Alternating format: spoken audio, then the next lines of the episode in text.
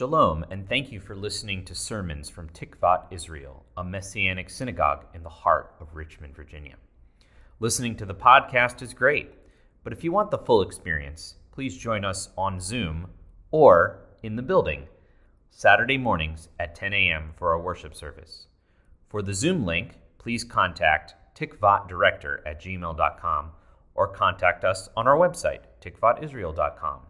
There you can also support the ministry learn more about Messianic Judaism, and find helpful resources. May Hashem bless you through the hearing of his word.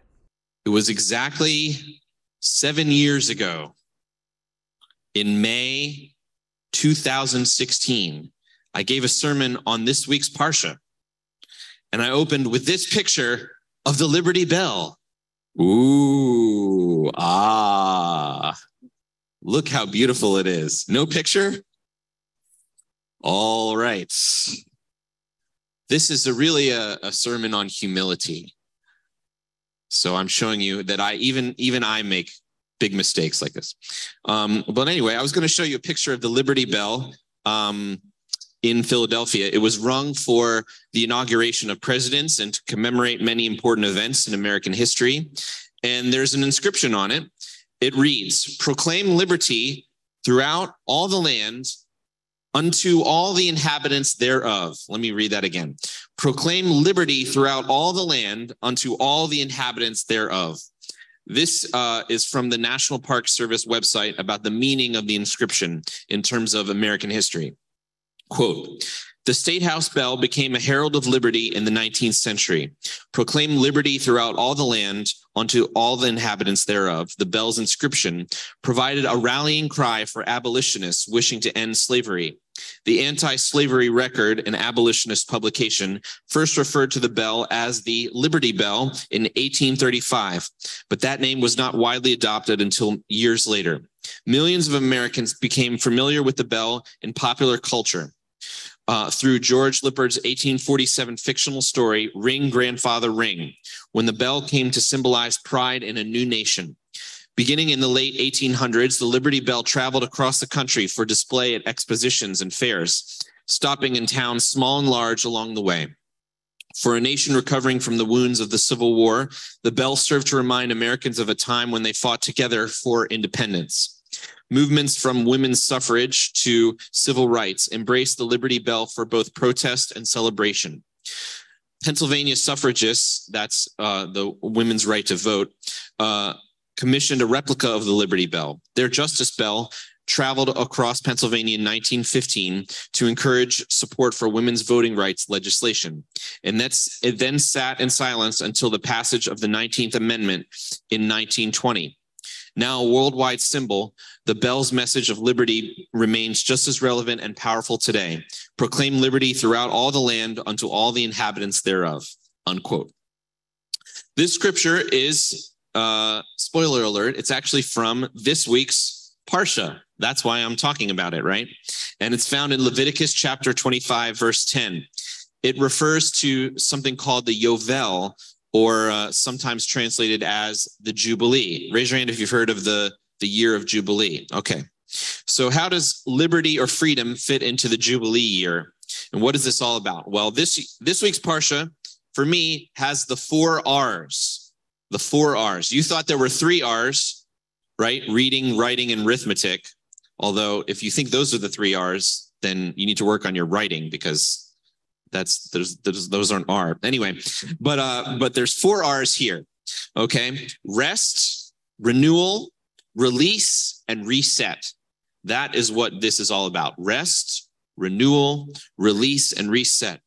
And there's a reset at a certain interval of time.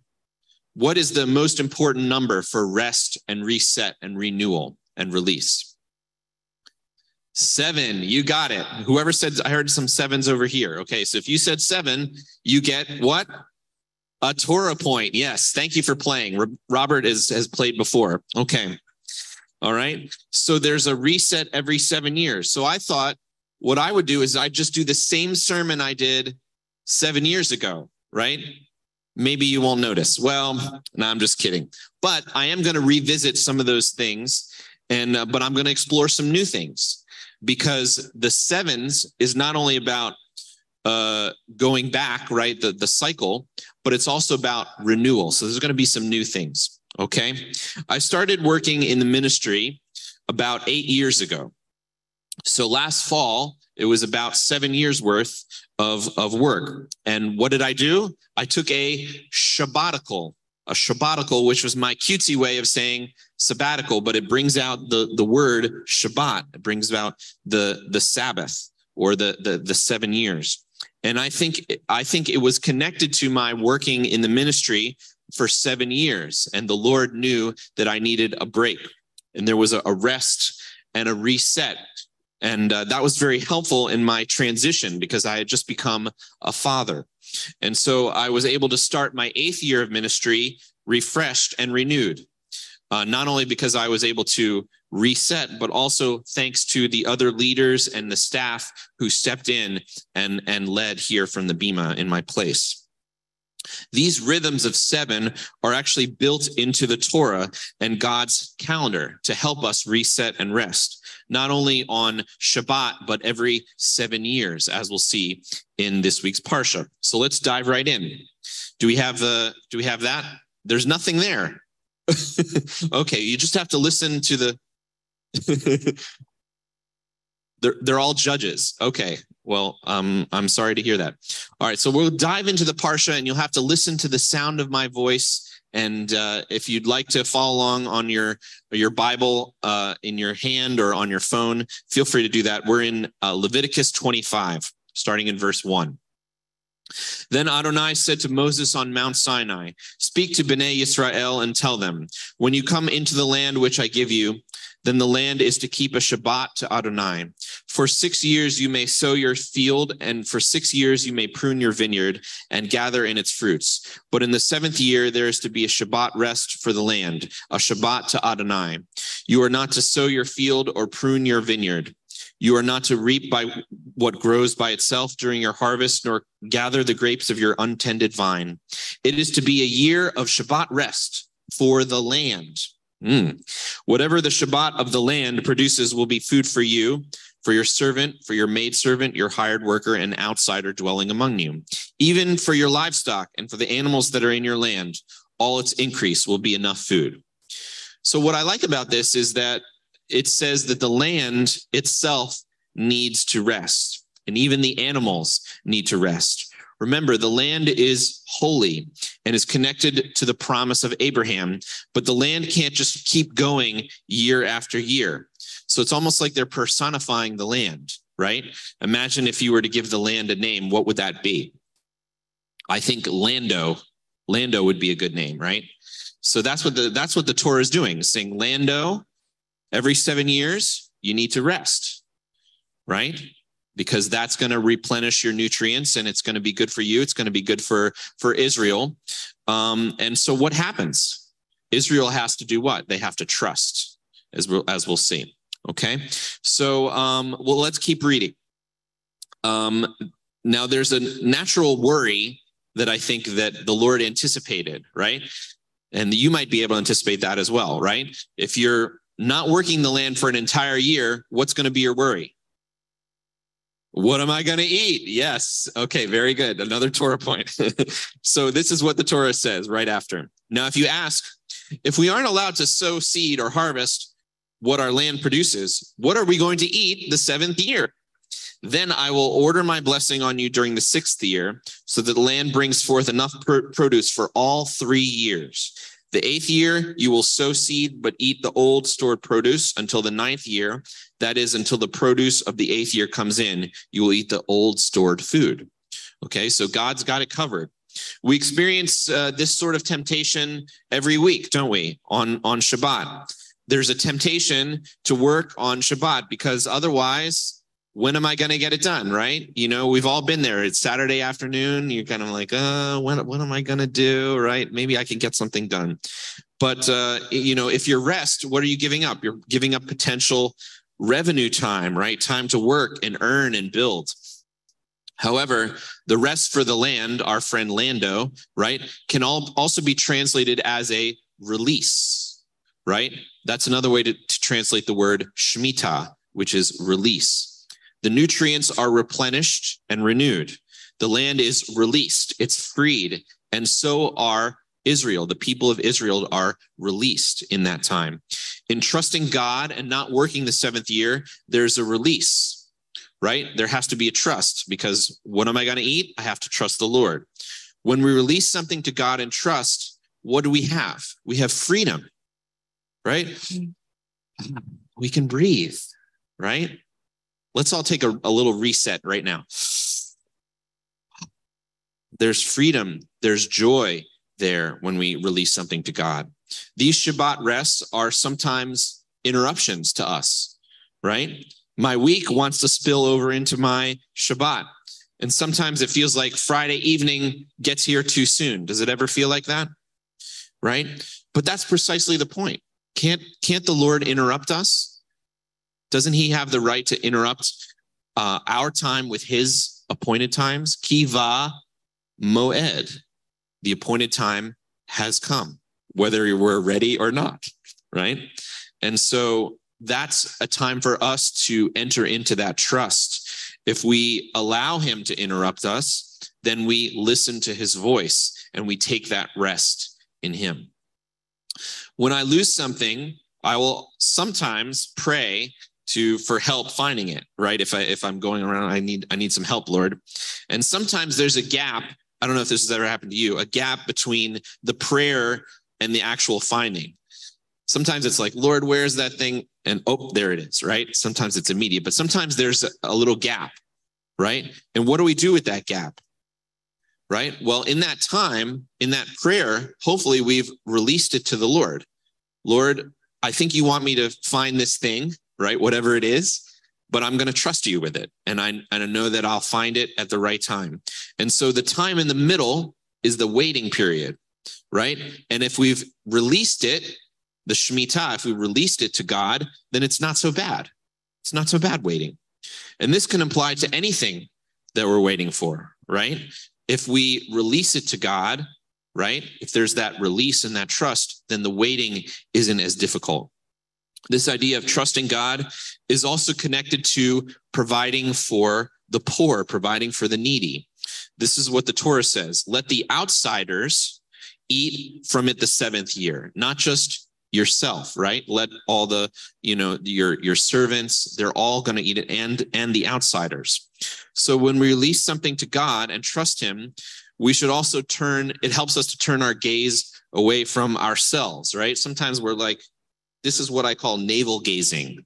Do you ever do that? You're just like looking at your own navel, like, oh, I'm thinking about myself and all of my problems. And, you know, there's a time for that.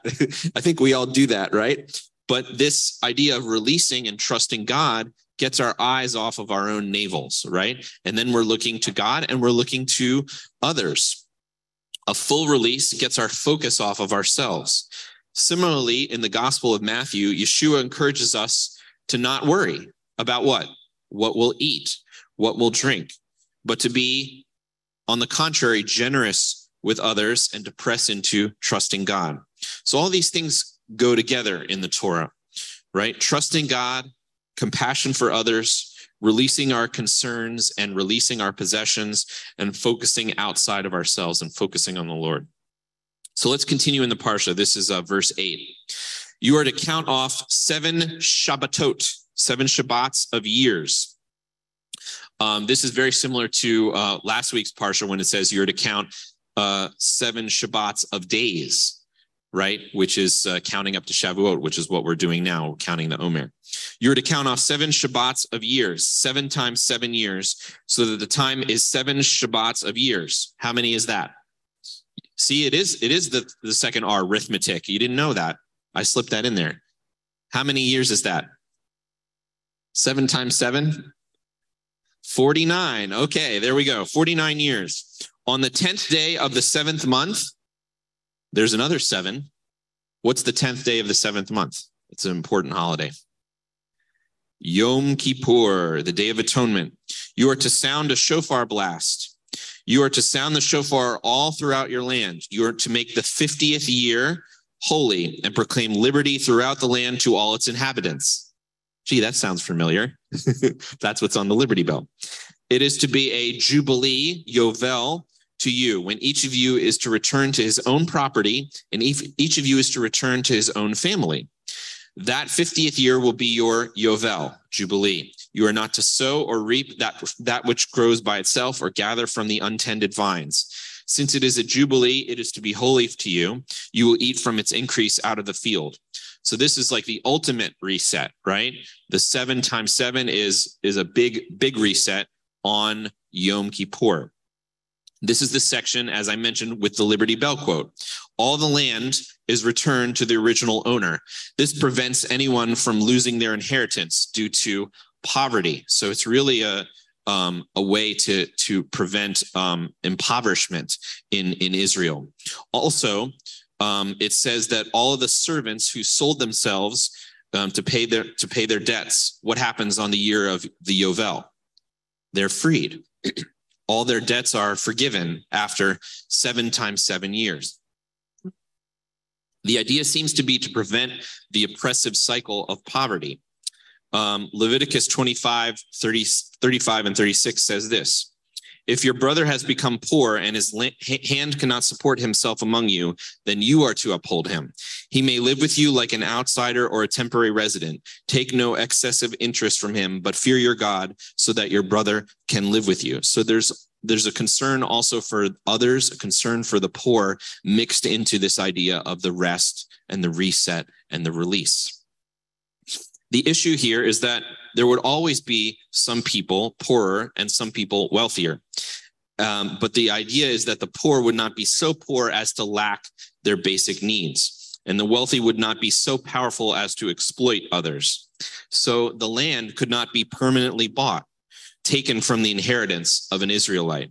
Every 49 years, there's a reset button on the land ownership, and Lando goes back home. So that's good for Lando. All of these regulations are designed to get Israel to think about how they treat people, not to take advantage of others, not to exploit the needy, to bless the poor, to deal fairly, to develop an ethic of compassion. There is a promise associated with this ethic of concern for others God's blessing on the land, its produce, and securely living there. When we rest and reset in the seventh year, or you know, for us on the seventh day, it's a time to get away from self centered thinking and entering into trust and compassion and humility. When I was on my Shabbatical, I would visit here at Tikva and I would come and, and worship sometimes. I was still the rabbi, but I wasn't functioning as the rabbi. So it allowed me to just come and worship with my spiritual family. And it was very, actually, very good for my soul. Why was that? Because I was able to understand myself apart from my function as the leader of the congregation, right? I'm still a child of God and I was able to understand my my identity in in Messiah better. And uh, I had to entrust the congregation to God. I had to release this congregation from my soul to to God in the care of the other the other leaders. And uh, and I imagine there's lots of um, denominations within Yeshua faith that have almost mandatory sabbaticals for their spiritual leaders, for pastors and rabbis. And I think that's, I think it's wise because it enables that reset, enables humility and release. And uh, and it it helps uh, to to kind of reset and refocus and reprioritize. Um, it was it was humbling and it enabled me to reset my work life balance now that I was a dad, because I had just gone through a, a transition, as I mentioned.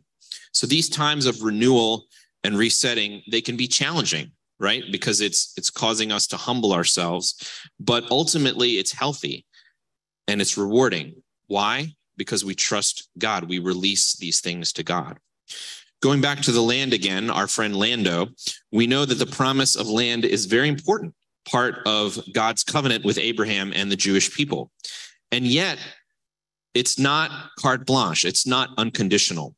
The land has to be stewarded and used rightly because the land is holy. This is how verse 23 puts it. The land is not to be sold in perpetuity because the land belongs to me. Who's the me there? The Lord. The Lord is saying the land belongs to him, You are only foreigners and temporary residents with me. You're just Gerim and Toshavim, foreigners and temporary residents. So these are these are very strong statements, right? But what, what is it? It's an analogy. The Lord is saying, the land is yours in the sense that I've promised it to Abraham and his seed, but the land is also mine, meaning the land is the Lord's, meaning that you are stewarding it. And that shows us that everything that we have, everything that we own, this talit, this jacket, it's mine in a sense, but it's really the Lord's, right? Our families, our homes, our possessions, our even our very lives are not really our own because we belong to the Lord. We were bought with a price. So he's saying the Israelites are like foreigners. They should think of themselves that way because their inheritance belongs to God. And so everything that we have belongs to God. Why is that? Well, you can't take your possessions with you. That's that's the thing. I mean, you can take them as you leave the building, you can take them with you. Please do, because we have a church that meets here on Sunday. And so we don't want to leave your possessions for them. But I mean, in the larger sense, you can't take it with you, right? Um, so that means that we are temporary residents here. We are Gerim, we are Toshavim on this earth, on this land, right? So the rest and the reset reminds us that we're strangers. And we may have some possessions, but they're all temporary. And the rest, the rest and the reset gives us perspective on the temporary versus the things that are eternal, the things that are permanent. Um, now, there was something I wondered as I was reading about the laws of the Yovel, the Jubilee and the return of the land, and the freeing of the indentured servants every 49 years, and the Shabbat rest every seven years. Perhaps you're wondering the same thing. Did Israel actually do this? Have you ever thought about that? Was the law of the Jubilee ever applied? The quick answer is we don't know. But my sense is that no, it was never applied. For one thing, there's no evidence of it in scripture that I'm aware of in the historical books. Secondly, Israel was exiled from the land. Why were they exiled from the land? For disobedience, for exploiting the poor, and not fulfilling the commandments, and for idolatry. And one of the commandments was was this one in this week's Torah portion, the Lord warns, Israel that if they continually disobey the Lord, not only by uh, not letting the land rest, but all of the idolatry and hurting the poor and deliberately not following his commandments, what's going to happen? The land is going to spit them out. And so, and this is what it says in the Torah the land will finally have rest. If you're not going to let the land have rest, then Israel is going to be kicked out so that the land can rest. Our our friend Lando can finally have his his break. so uh, so Baruch Hashem. Uh, it's interesting the the way that the the Torah personifies the land in this way, but it gets us to think creatively about the land as holy and the people as holy. Second Chronicles 36 21 gives us the result and the reason for the exile to fulfill the word of the Lord by the mouth of Jeremiah until the land had enjoyed its Sabbaths. Lando gets to enjoy its Sabbaths. All the days of its desolation, it kept Sabbath until 70 years were complete. So that number 70 of, of the first exile has to do with this uh, idea of not keeping the, the Yovel, not keeping the, the Sabbaths. It implies that during the first exile, the land was was uh, um, getting its Sabbath back. It's sort of being refreshed at that point, and but it it didn't get it while Israel was inhabiting the land of promise. If that makes sense. So, how can we enter this Sabbath kind of rest? Right? We've talked about the every seven years, every forty nine years. We've talked about the Sabbath day, the Shabbat right? But how do we enter into that trust, that freedom, that re- resetting? I think it has a lot to do with clinging to Messiah Yeshua, um, because he is central to this kind of freedom and this kind of reset. This is from Luke uh, chapter 4, starting in verse 16. Now he went to Nazareth, where he had been brought up. On Shabbat, he went to the synagogue as usual. He stood up to read, and he was given the scroll of the prophet Yeshayahu, Isaiah. Unrolling the scroll, he found the place where it is written, The Spirit of Adonai is upon me. Therefore, he has anointed me to announce good news to the poor. He has sent me to proclaim freedom for the imprisoned and renewed sight for the blind, to release those who have been crushed, to proclaim a year of the favor of Adonai. Where do we see all of those themes? A lot of scholars see the year of the favor of Adonai as what year? The Jubilee year, the Yovel. Yeshua is bringing the essential meaning of the scriptures into fruition in his own ministry, in his own day. Freedom for those that are in bondage, just like in the year of Jubilee, healing, redemption, reconciliation, justice, mercy, compassion. He said, I've come to proclaim good news to the poor. Isn't that what the Jubilee was? Right? Isn't that wasn't that good news? But he's personifying that in his own life and his own ministry. We have the opportunity today to continue in this ethic, right? We can give to charity like Chevra or the Israel Benevolence Fund. We can bless those that are in need here in our own community and local local charities. We can be generous with our possessions and our resources, knowing what? It all comes from God.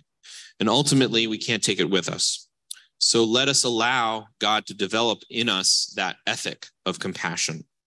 And we can enter into a, a resting trust with God, a Shabbat type of rest in every area of our lives anything that we're concerned about, everything we're worried about, we can give a, a release of that to the Lord. So uh, this is uh, from the book of Hebrews. Let's close with this. And to whom did he swear that they would not enter his rest? Was it not to those who were disobedient? So we see that they were not able to enter in because of lack of trust, right? And it's talking about entering into the the land of promise it's again connected to the land. Why do they why were they unable to go in? Disobedience and lack of trust. So by reverse, reversing that, we see how we enter in, obeying his commandments and trusting him, releasing releasing those things to him. And later it says in chapter 4, so there remains a Shabbat rest for the people of God. For the one who has entered God's rest has also ceased from his own work, just as God did from his. Let us therefore make every effort to enter that rest so that no one may fall through the same pattern of disobedience. So I want to encourage us. May we all enter into a Shabbat through trusting. May we focus less on ourselves and more on the needy. And may we rest, reset, release, and renew on this Shabbat and all of God's appointed times, all of his Moedim. Abba, we thank you for your faithfulness to us. And uh, we thank you for these times of Shabbat, these times of rest. Sometimes they seem like interruptions, Lord, but we, we know that you're doing something um, through your appointed times. Help us to be more outward focused and more upward focused and to entrust all of our possessions, all of our things to you, um, everything that we have a concern about, that we can release it to you. And we thank you for the, the freedom, the release the year of Jubilee that we have in Yeshua, who paid all of our debts on the tree um, and paid for our sins so that we can be free and so that we can be free to obey you and follow you. In Yeshua's name we pray. Amen.